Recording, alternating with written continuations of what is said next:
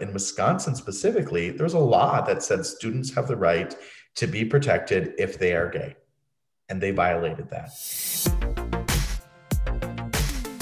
I'm Kate Lundquist, and I love to celebrate humanity and unique perspectives from all walks of life. Listen in, learn, and grow as my friends and I share about our rides on life's crazy roller coaster. Welcome to Kate Had Me Meet. Oh, today you guys are in for such a treat. It's um, tough to listen to, uh, so be aware of that. But also know that I had one of my kids listen along as I did the editing, and he was absolutely riveted. This is a case and a story that has received national attention. A young homosexual who was beaten and tormented by his classmates is suing his school district for failing to protect him. I admit to getting a little emotional editing this podcast today because I don't know, and since even since having this interview, we've continued to get to know Jamie and now his husband and children. And I just, I'm so sad that this story has happened, but I am so hopeful for everything that Jamie has done to um, help prevent this from ever happening to any other children people, students ever again. Um, he's so, so inspirational, and it's an honor to introduce you to him today. So, here's Jamie.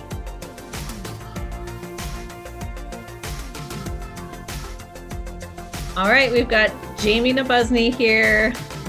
I am so excited to see you, and you are my one of my newest newer friends. I would say, like we met at met at a city council meeting. And basically, the way that I meet friends as a new person in town, I see people or hear people that sound cool. And then I say, Hey, I want to know you. So then I end up in people's inboxes just saying hi. And we've had two friendship dates. and now we're taking it to the next level, getting our families together soon. Absolutely. Awesome.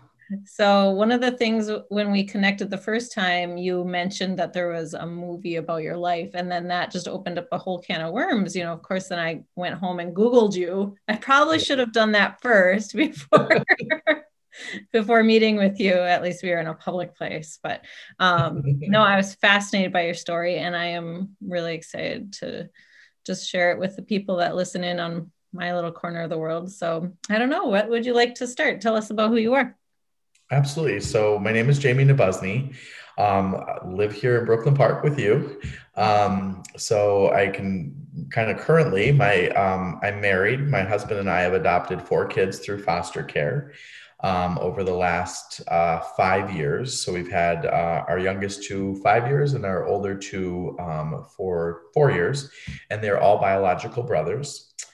Um, but I think my story goes much much further. Um, I came out at a very young age and got bullied because of it. Um, probably even before I'd come out, I was bullied because um, I didn't act like other boys. And um, that bullying uh, kind of led me on a journey. That is why there's a movie about my life. So, would you like me to just dive into that? I would love it. I mean, and because you've ended up traveling the country telling your story. So, this is probably something that is yeah easy for you to do. So yes go ahead. Absolutely. So um, for me i think i hadn't come out yet officially but the bullying really started in sixth grade. I, I entered middle school. It's a tough time for most kids. And um, i mean I, I probably got picked on for a variety of different reasons. I was also shy. I was very smart. I raised my hand in class when other kids did not um, but I also didn't always act like other boys. I didn't talk about girls. I didn't have posters of Cindy Crawford in my locker. Um, and so kids started calling me names like faggot and queer. And um, one of the things that I didn't do was respond to that. I ignored it. That's what I was supposed to do, right? That's what the school handbook told me, which is what I consulted. I mean, just mm-hmm. ignore it, report it. Um, but I think because of that response, most kids probably would have responded much more aggressively and said, I'm not gay, or, you know, done something to prove that they weren't gay. Um, and so, in some sense, I think they thought that that was some kind of confirmation. And I was. I mean, I, I was gay. Um, and then when the bullying started, I think I felt very confident that the school would handle it, that they would address it, that they would punish these kids, that it would stop. And I learned very quickly that that wasn't the case. Um, I think in the very beginning, they kind of did talk to the kids, and maybe it stopped for a day or two, but it would start back up again. And this um, just kind of pattern kept continuing where I kept going in and reporting it, and they kept saying, Oh, we'll take care of it. And then they didn't. And so that was most of sixth grade. Um, and I would say it was mostly verbal, maybe some pushing and that sort of thing. Um, but it definitely escalated in seventh grade. And so um, I remember uh, being in seventh grade and having, um, you know, kids started like pushing me down and knocking the books out of my hands, spitting on me. Um, and I thought, okay, now it's getting physical. This is, it's also very much sexual harassment, which is something that we learned all about in seventh grade health class. They have to address this. They certainly have to do something about this. And that was the very first time that I um, got a response other than we'll handle it. I actually met with the principal and was told that boys will be boys. And if I was going to be openly gay, I had to expect those kind of things to happen. And so um, that was really upsetting. And my um, my parents were in that meeting with me, and so they heard that same message. And um, that was the very first time that I attempted to kill myself because I really thought that nothing was going to change that the school wasn't going to address the bullying, that I couldn't handle it anymore. I was at the end of my rope. Um, and so I ended up attempting to kill myself. I ended up in the hospital. Um, and when I came out for a brief time, my parents tried sending me to a Catholic school, which quite honestly was much better. Um, I didn't have any harassment. I didn't, um, you know, it was a very small school everybody was really polite to me, but my parents also couldn't afford the school. Um, my parents didn't have a lot of money. We lived with my grandfather. We were taking care of him. Um, my dad worked construction. And, you know, I think that the school would have been more understanding if they'd said something, but my parents were too proud. So eventually they said, you know, we can't afford this. The bills keep stacking up. We need to send you back to a public school. And so they had a meeting and said, hey, we need to make sure that you guys are going to protect Jamie and things will be good. Um, and everybody agreed, oh, yeah, he'll be fine. And it just started back up again um, immediately. And uh, the last incident that happened to me in eighth grade was I got pushed to the ground by um, a couple of kids, and they acted out like they were raping me in front of the whole class. And um, I immediately ran into the to the principal's office and um, got the same response again and left and tried again to kill myself. And um, that was at the end of the year. So it kind of took me into the summer. And then high school was going to start. So new school, new principal.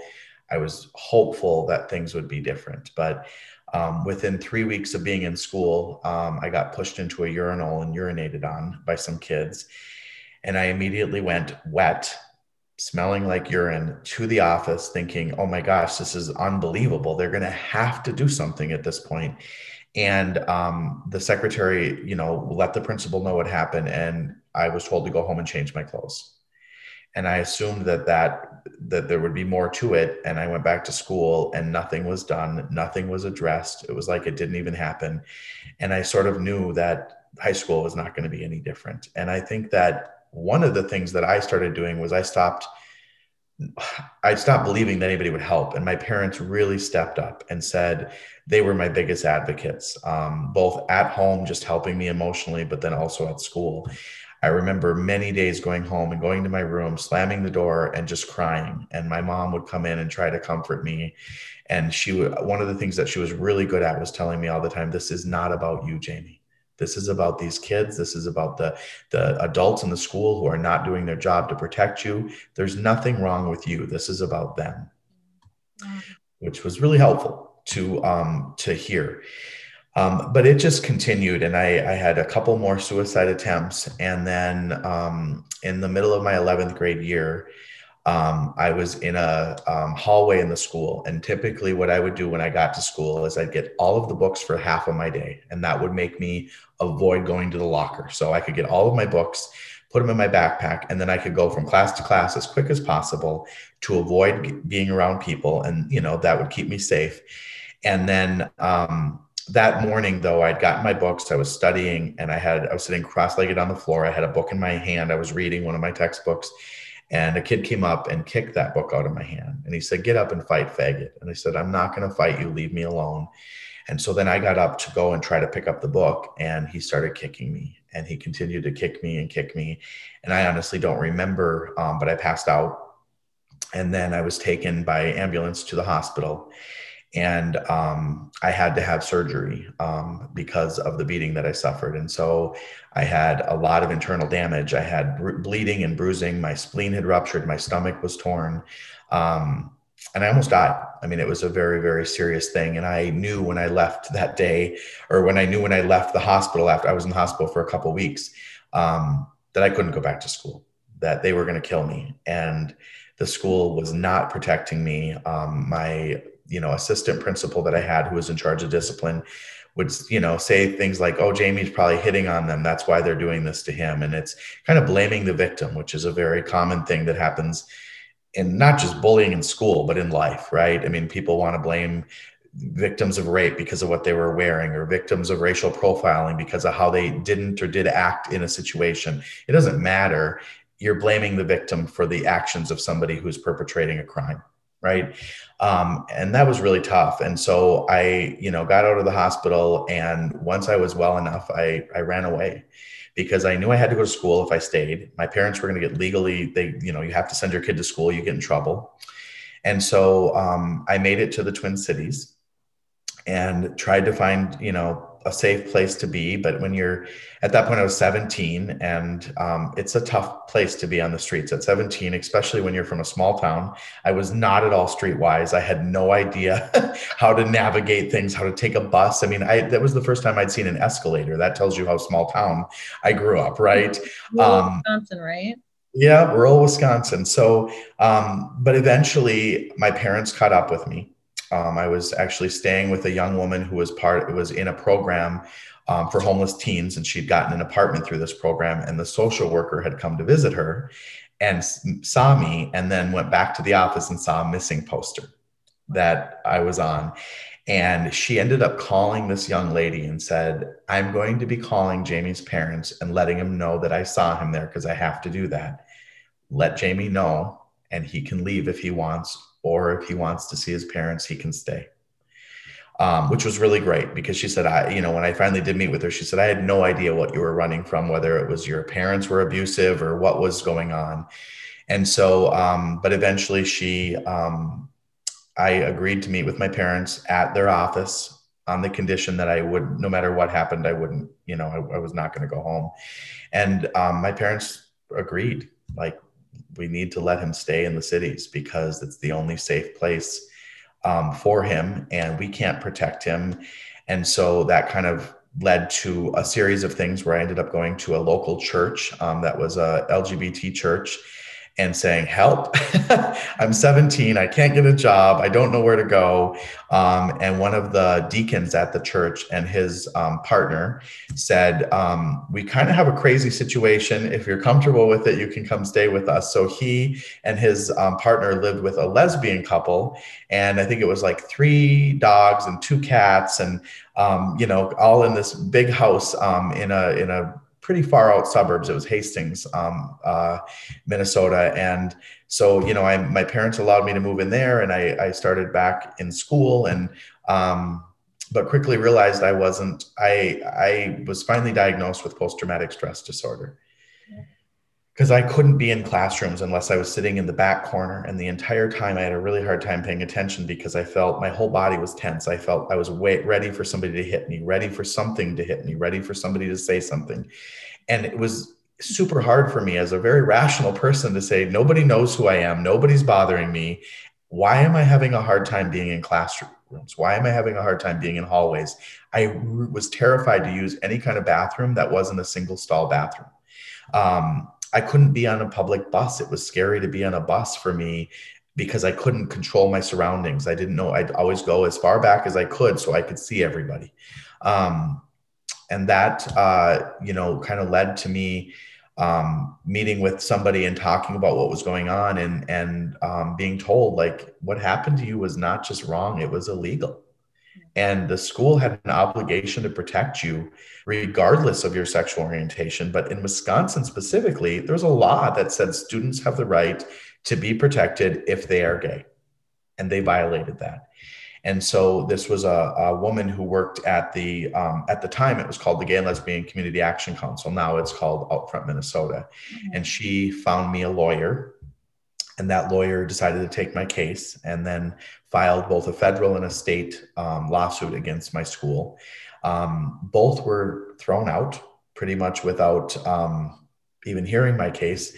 Um, and a lot of the reason was lack of precedent. Like, and it's one of those weird things. Well, how do you have a precedent if you can't bring precedent like um, but th- then eventually she couldn't afford to continue my case. And so a, a national organization called um, lambda legal got involved. They are the national law firm for lgbt issues as well as um, people living with hiv and aids. They've done a lot of legal work on that front as well.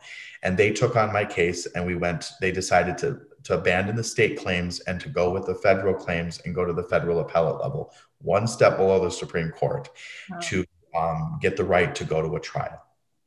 And so we um, we had a court date set, and there was a lot of um, this is kind of an interesting story, but there was a lot of my lawyers were a little concerned because we argued for um, a different venue for the the trial, and so did the other side. So originally, the trial was going to be in Duluth, Minnesota, and they they um, wanted it to be um, in Eau Claire, Wisconsin. And we had argued that we wanted it in Madison, hoping to get a more liberal jury pool. Um, but ultimately, the, the lawyer was, or the judge was the same judge who threw my case out to begin with. So now he's having to hear the case, probably not very happy about it. So we ended up in Eau Claire, which is where they um, wanted to be.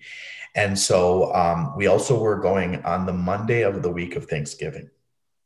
So the judge made it clear on Monday morning that it's in everybody's best interest that we push through this trial and so we can get out of there by Thanksgiving. So we're like, so we had 10 hour days in the courtroom, which is unheard of for a, a court day. And we had very limited breaks for bathroom and for um, food, lunches, and that sort of thing just to get through this. But then on top of that, um, I remember going into the jury selection part of it. And one of the things that was really kind of funny was all the people were there and they had come in their hunting gear because they were waiting to get dismissed so they could go hunting. Right. And it was funny because my lawyers were like, well, we don't want any of them. We, you know, just stereotypically, they're probably not going to be on our side. So when the judge asked if any of them had any problems with anything that, you know, all this list of things that both sides talked about, um, all of the people in hunting gear seemed to leave. And I don't know if they left because they were homophobic or because they just wanted to go hunting, but either way, um, they left. But we went into the trial and we had witness after witness after witness on our side. Um, talking about what had happened, that it was exactly what we said. So, um, for example, the the school secretaries had testified that um, they were very familiar with my parents. But then when they were asked why, they said, oh, it was because of his brothers. It wasn't because of Jamie. Um, I mean, they would try to get around things, but like they, you know, the principal denied knowing my parents. So now all of a sudden the secretary is saying, oh, they met with her multiple times, but tried to cover it up by saying it was for his brothers, not for him. Um, but we also had my guidance counselor. Um, we had teachers testify for us that um, what happened had happened, and um, and then all of my school records um, we found out, I think it was probably a couple months before trial, that um, when we were trying to gather evidence, that um, my records had been destroyed. And when they said, well, that's, you know, you, ha- you were legally obligated to have those records X amount of years. What do you mean they were destroyed? Well, it turns out that the one of my um, principals, the assistant principal, told the lawyer, like, kind of like, "Hey, guy, don't worry about these records. I took them home and burnt them in my sauna." And by law he as a lawyer has to tell the judge that. Like he you can't tell your lawyer that that you've destroyed evidence and then not expect him to tell the judge. The judge told him um, but what they didn't know is that we had all of my records um, photocopied before we filed suit against the school by my guidance counselor. She went in and got my records made copies of everything and took them home with her. She knew she said in the past the school had destroyed records and she knew that they would do the same thing. So there was so much overwhelming evidence that um, you know the jury. We ended the trial, and the only real defense they had was they didn't know me, they didn't know that I was gay, and they didn't know that I was being harassed, so they can't be found not guilty. Well, every piece of evidence, every witness said you're lying, right? And so um, the trial concluded, and um, the jury went into deliberations and we went back to the hotel to have dinner. And this was after the second day. And so we're like, okay, you know, that was really quick. But we got back to the hotel, we ordered dinner, and we got called back because the jury had already made the decision. And my lawyers prepared us and they said, this is either really good or really bad. Juries do not make unanimous decisions that quickly without it being you know unanimously you know that you're the, guilty to the, the principals in the school or not guilty like one or the other has happened. And so we didn't know what to expect. And then he said do not respond emotionally. Do not cry. Do not yell because we still have to go to the damages phase and we don't want to show the judge or anybody else like strong emotion. Well what was really funny is the um, the jury read the verdict and they found the three principals guilty of discrimination the school district not guilty um, and the reason for that was because the school district did its job as far as it was a building and a set of rules. All of those things were done to protect me but the three people in charge of making sure those rules were followed didn't and it was the jury's under like the jury said we don't blame the district. We blame these three principals. Um, and so what's funny is i tried really hard not to respond and i look over and my lawyer is just crying. He was so happy that um, that we had gotten a guilty verdict. And before we could even get to the next day of the trial the um, the the school called my lawyers and said we want to settle. And the crazy part is that they kept increasing the amount of money because we had asked for three things. Um, we'd asked for a public apology. We'd asked for the right for me to graduate in a private ceremony so my parents could see me graduate from high school. Um, and we'd asked for uh, my high school diploma to be issued to me. And those three things were too much for them. They refused to do them. And so they kept coming back with higher dollar amounts and because they had no way of knowing what the jury would issue as far as they knew it was super quick they knew the testimony did not go well in their favor. Um, I mean, my ending thing ended up my ending the beating that i suffered last put me in the hospital and almost killed me. I mean the jury could have come back and given me 12 million or 15 million. They had no way of knowing. And so in the end um, the the we ended up settling for $900000 um, plus they had to pay I don't even remember. I think it was two hundred and forty thousand dollars in past medical bills um, that were paid for um, by insurance um, and and also the state of Wisconsin. So um, it was a big deal, and it, it made national news because it was the first time. And I, and it's weird. It's the first time ever that a school was held liable for not protecting a student from bullying. My case wasn't the first time that a gay student sued. It was the first time that any student said, "I deserve to be safe." I wasn't safe and you violated my constitutional rights. So that was really the, the, it changed not just the law, but it changed the liability structure of schools. And so prior to my case, if a school got sued for anything, the school district was liable. Mm. The school district had to pay that.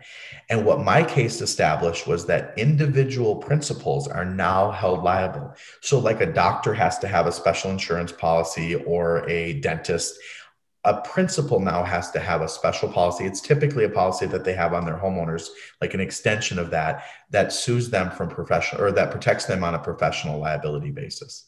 Um, you know, but the reality is, is if they just do their job and they won't get sued. And so a lot of principals that I've met said that it doesn't affect them at all because they, they they're going to do their job. They're going to protect students.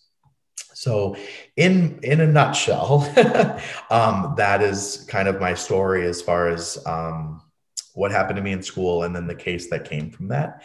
Um, and then we can fast forward to 2010. So that was 1996 that my case ended, which is hard to believe, but that's 25 years ago um, this year. And so um, fast forward though, and in 2009, I was contacted by the Southern Poverty Law Center who wanted to make a movie about my experience.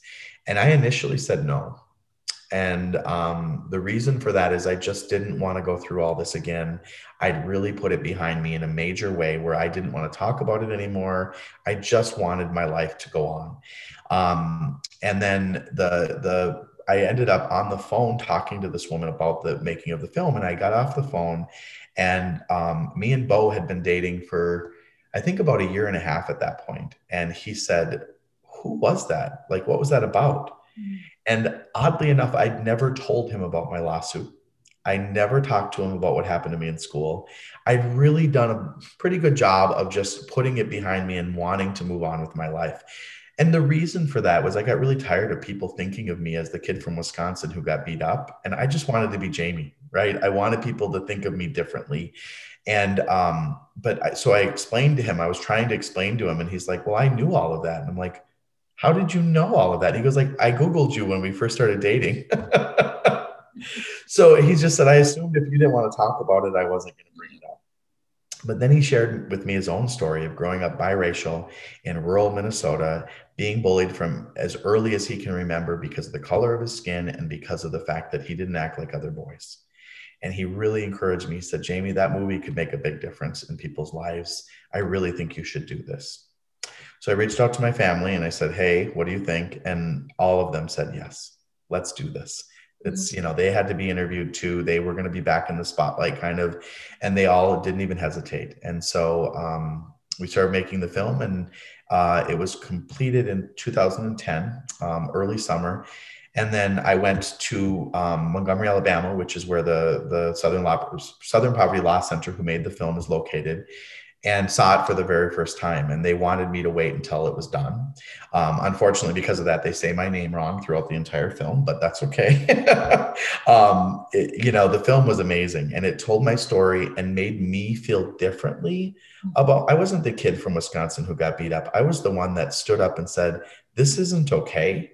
And I want to do this to protect other kids and it made me feel differently. And and about the same time, um, 2010 was when the media finally started paying attention to the fact that young LGBT people and non-LGBT people all over the country were killing themselves because of how they were being treated in schools, and nobody was paying attention to this before.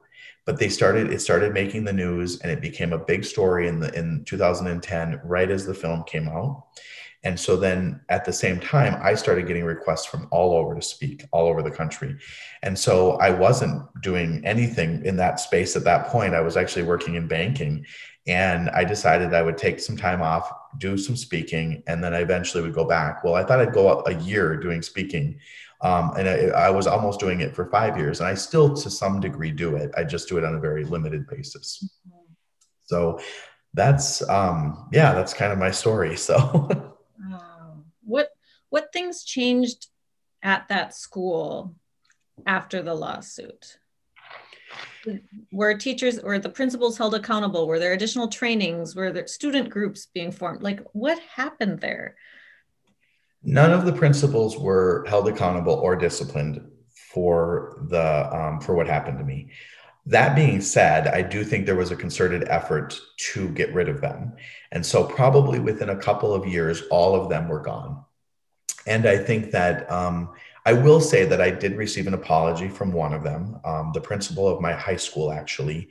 Um, and it was really a, a, very heartfelt apology. He um, was contacted, People Magazine was going to do an article about me called Growing Up Gay. And he said, um, they wanted to film me in the school that all this happened in. And I hadn't been back there since I was in high school. And they reached out to the school, and he was the principal, and he agreed to let them do this if me and him could talk privately, and nothing he said to me would ever be published. And I was very nervous going into that, thinking, why would you want that to be private? Like, yeah, almost worried he was going to attack me or I, you know, I don't know what he was going to say. And I sat down for this meeting terrified and he immediately started crying and said, I am so sorry for everything that happened to you in this building when I was in charge. I'm responsible. He said, Yes, I had left my assistant principal in charge of discipline, and I continually believed him when he said he was dealing with it, it was taken care of, and I never followed up. And he said, That's on me 100%, and I'm so sorry for what's happened. And he really meant it. And he said, I don't want this to be published anywhere. I don't want to to get some kind of redemption from this and make people say, "Oh, look at he look what he did." I just need you to know that I'm sorry, and that really meant a lot to me. Um, the other two principals I've never heard from. Um, Mary um, Podlesny actually had a kind of a nervous breakdown the next year and left education at that point. Um, unfortunately, she then went back to work at a college and teach teachers how to be great teachers. Um, the interesting part is that she couldn't use any textbook published after about 2000 because every one of them mentioned Nabozny versus Podlesny as a case, referencing cases that have influenced um, education. And um, she retired, uh, gosh, I think it was three years ago now. And um, I was the first person they brought back to the school that next year to speak at the school because I'd never been allowed to speak at that college because she was there. And Thomas Blauert went on to be the assistant principal in Superior, Wisconsin, and he retired in 2011. The fall of 2012, I was the first speaker they brought in that year to speak. And I heard, you know, from everyone in both of those situations that they were the same people. They hadn't changed at all. They had very specific beliefs about how things should be. Both of them were very homophobic. Um, so nothing really happened as far as they they went. But then there were changes um, there were more openly gay students that came out. And I think a lot of them had the courage to come out because they knew that they would be safe. Um, there were trainings. There were, um, there was, I, I can't remember what year, but there was a, a, gay couple went to prom in my in my high school, which I never could have imagined happening when I was there. Um, my niece actually, or my excuse me, my cousin's kid, um, she ended up forming the first gay straight alliance in the school. Um, and so, you know, things have really changed, and there were always good people there. And that's the thing that I, I really was important for me to to tell people and, and, the documentary shows that with my i had guidance counselors i had teachers um, that were awesome and did everything they could to help and protect me and so that didn't change but i do think that um, they became more vocal they became more of the people that um, they were speaking out about students' right to be safe. They were speaking out about LGBT issues. Um, and overall, I mean, now there's been in the last few years, there's even been transgender kids that have come out um, and have had very few issues. And so that is amazing. I'm really happy to say that things have changed quite a bit in my hometown. Good. Well, that that's good. Um, what a price to pay, though. I mean, I just I'm thinking about middle school and even as a straight white female how how t- I was like paralyzed with fear many days to go i i can't believe how much i hated it i told yeah. my own middle school students when i was a teacher that even for a million dollars i wouldn't go back and redo it i i mean maybe i would but it would be so different it's just such a such a scary time of discovery and to have to really fear for your safety that's that's just so sad and then to have that happen in high school. I I don't know. So here we are, kind of the next generation. Now you're married with children of your own. Mm-hmm.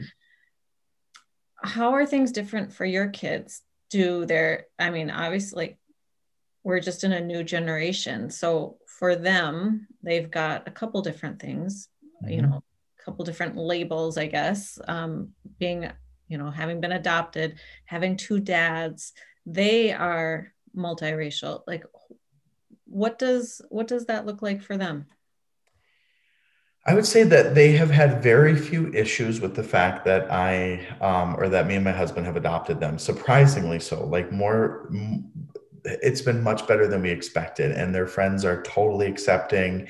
Um, my son, my second um, oldest son has actually said that it makes dating a lot easier because girls thinks it's so cool that he has two dads um, but i do think they have faced issues because of their race and bullying and that um, i didn't expect i honestly I, I, would hope that that wouldn't have happened but my um, two youngest sons were in elementary school in 2016 during the election and I will never forget um, picking them up at school. We're driving home. Um, both of them are in the back seat because they're in booster seats, and um, I'm in the front. We're talking about how their day went. And my seven year old Brandon said to me, Dad, if Trump gets elected and we have to move to Mexico, will you come with us? Mm. And this is not a time to explain to a seven year old how citizenship works, how the fact that he was born in this country makes him a citizen. All he needed to know, especially as a kid who just recently got adopted and placed in our home, all he needed to hear was that wherever he goes, I will be there. I'm your dad. I'm going to be there for you. I will take care of you. I will protect you.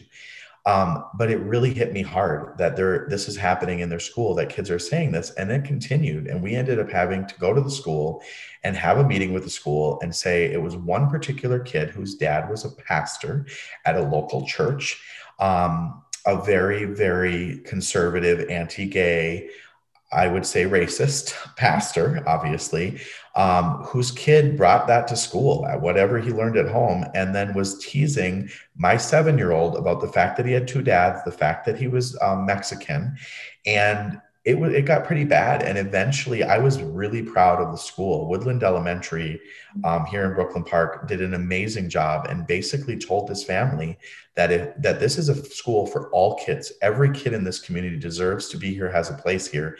And if that is not something you're comfortable with there are private school options where your beliefs can be upheld. It is not going to happen here.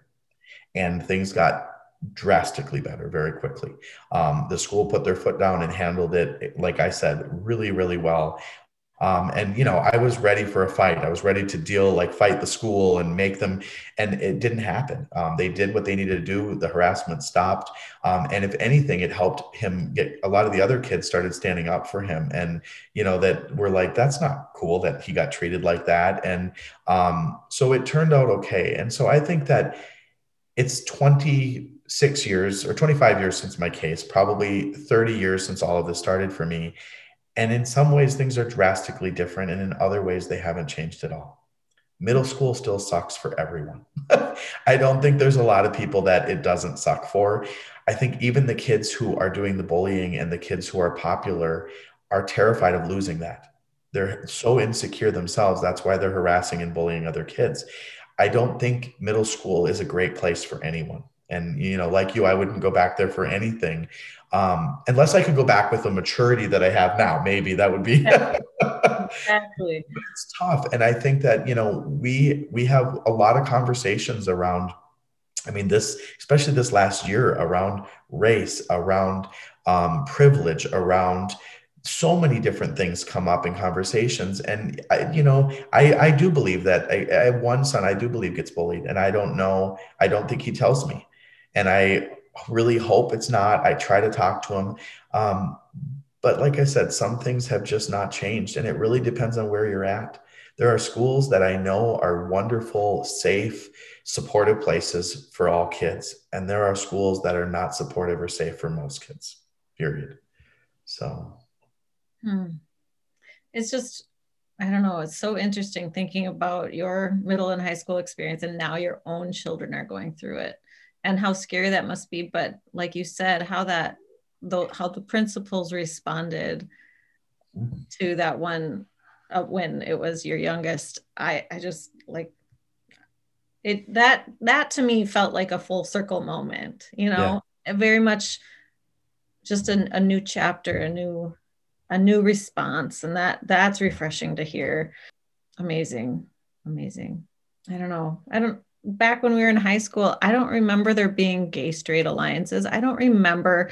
Certainly, we weren't asking pronouns or um, talking. I mean, it just was not talked about. And if anybody was gay, it was very rare. And almost they had they. It was like there was like secret codes, like um, as far as even the rainbow was. I felt like fairly a foreign thing, and then also like the purple Teletubby was like the sign of if you're, I mean, it was just the most bizarre little things back in the 90s. Yeah. And, and then even in the early 2000s, the right to marry was up in the air. And that didn't get legalized till, well, you'll know what year. It was like pretty 2013 federally, yeah. That, it felt like it took forever. But I remember in the early 2000s thinking, there's no way this is ever going to pass. Like this feels like the biggest hurdle ever. And, yeah. and here we are. So um, when it did, when, how, how soon after it became legal in Minnesota did you get married? So we actually didn't think it would happen for a while. Yeah. And so in 2012, we ended up having um, the what we call our wedding and the date that we celebrate. Um, we ended up having a wedding on top of Spirit Mountain in Duluth, um, peak of the fall colors.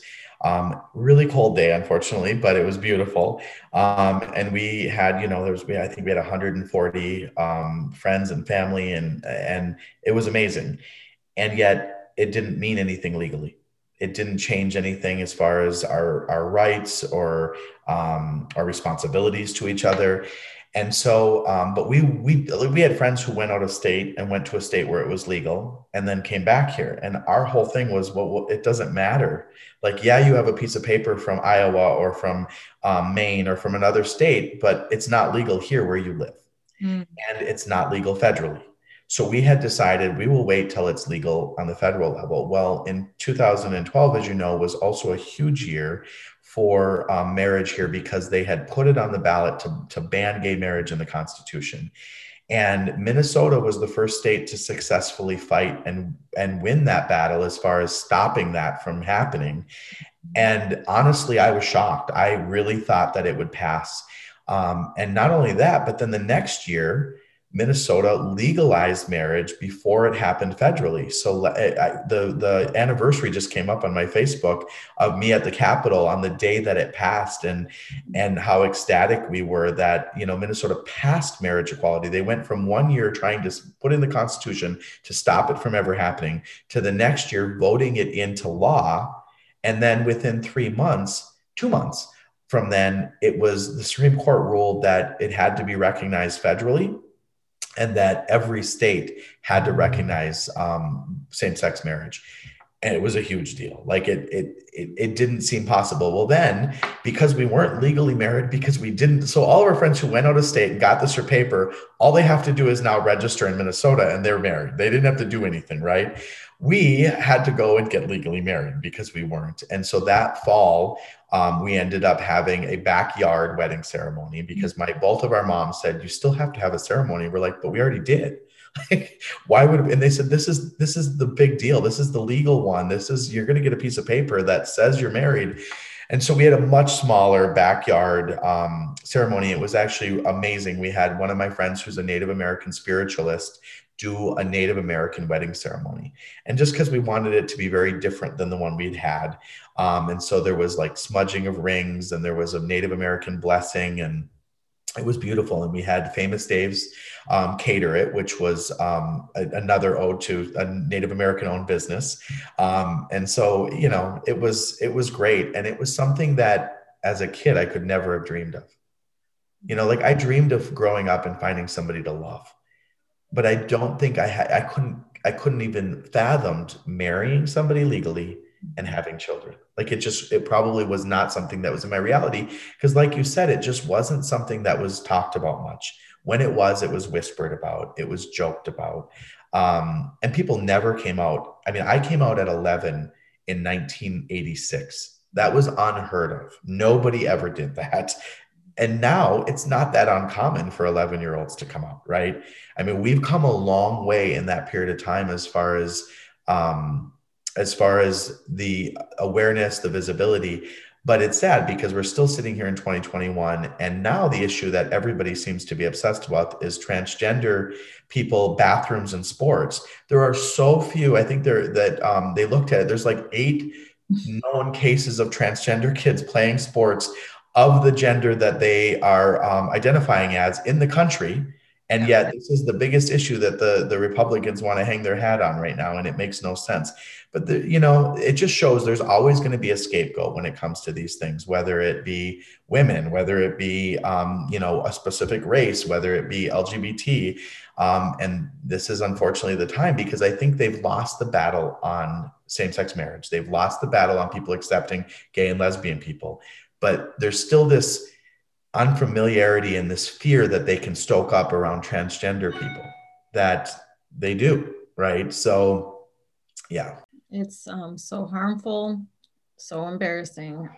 The the way that they like you said just kind of grasping okay who's left? Like who like they are the bullies. They are the bullies all grown up and who haven't grown up essentially Yep. maturity wise and humanity wise it's it's terrible what life looks good for you now you're a happy homeowner getting your real estate license Yep. and full-time dad Yep. And I'll be going back to school in the fall to get my master's in social work, um, which will be really kind of a. I, I think I've always been a social worker. I've just done it in many different forms. And now, um, after my experience being um, adopting through foster care and then taking in some kids on an emergency basis, realizing that our system is broken and the only hope that kids really have is getting somebody who can help navigate a broken system and take care of them and um, realizing that I want to be that person. I mean, that was a huge thing for me. Going, I it's not fair that these kids basically get the, the, the you know get screwed in a system that is failing them and that um, you know our boys had an amazing social worker. We could not believe how easy and great of an experience. And i thought oh that must be how all social workers are and how all the and systems must all work. And it wasn't until we ended up doing foster care through hennepin county and through the through a tribe in minnesota that we went the system is completely broken and the kids are the ones that are suffering. And so that really kind of forced me to you know i worked on some issues to get some um, changes done i worked on some issues um, with foster advocates an organization here in minnesota but I realized that this is really personal to me at this point. This is my passion. Bo, I'd come home from working at a bank and, and Bo said, you know, you never talk about work the way you talk about, you know, being the, the kids in our home or advocating for these kids that were our previous foster kids, who in my mind are still my kids. Like two of them are in a process of being adopted. One I'm hoping just got matched for adoption. Um, but they're still part of me. Like I will never, they, I will never not feel that or want to be connected to them but it just tells me I there's more to this. I need to to pursue this, and so that's what I'm doing this fall. Good for you. We have lots of. It, I feel like systems is like a buzzword lately. You know, whether it's education, government, um, policing, healthcare, all that. I don't know what is missing. Like, what is like the focus? Where do we need to spend energy and time? And when it comes to systems, if I had one thing, and I wouldn't even say it's systems, it's the we've gotten to this point because we have quit teaching our kids about empathy. And I don't mean that individually, I mean that as a as a society. Empathy is something that we are hugely lacking in. Um, and I would say that specifically, one party in this country, the Republican Party, ha- they talk so much about personal responsibility and yet they're not willing to i mean and and about individuals doing the right thing. But when it comes to society we're not doing the right thing.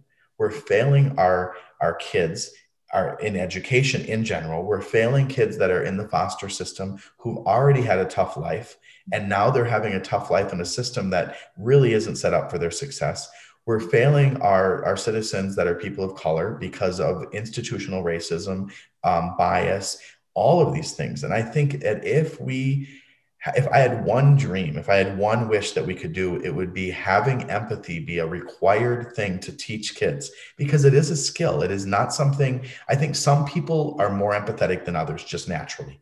But I think that you can teach the skill of empathy.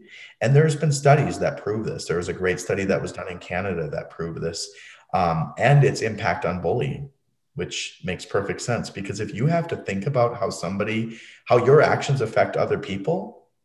You're going to do things differently. And i think if our government had to do the same thing if our schools if our health systems but it's such a we're such an individualized selfish society that is where we're failing. That's my interpretation of things. Um, you know bureaucracies have their own challenges and i get that but it comes down to the fact that we don't make decisions on the whole about you know thinking about how it's going to affect people especially vulnerable people boy amen to that. Empathy and compassion. That is absolutely a missing piece. Amazing. Yeah i think you named it.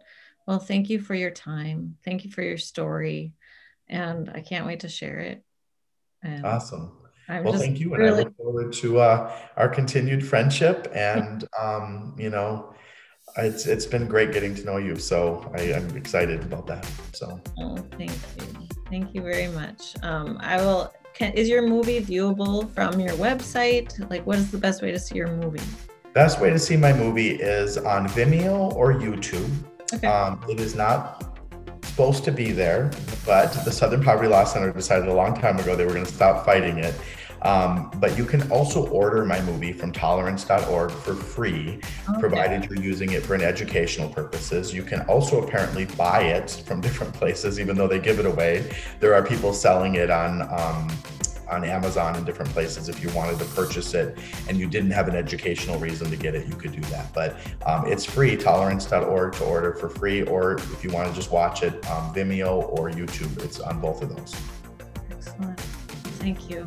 I'm just crazy happy for you, and I'm I'm glad you've landed here. I'm glad you're still with us, and I'm glad that justice was done and that things are changing.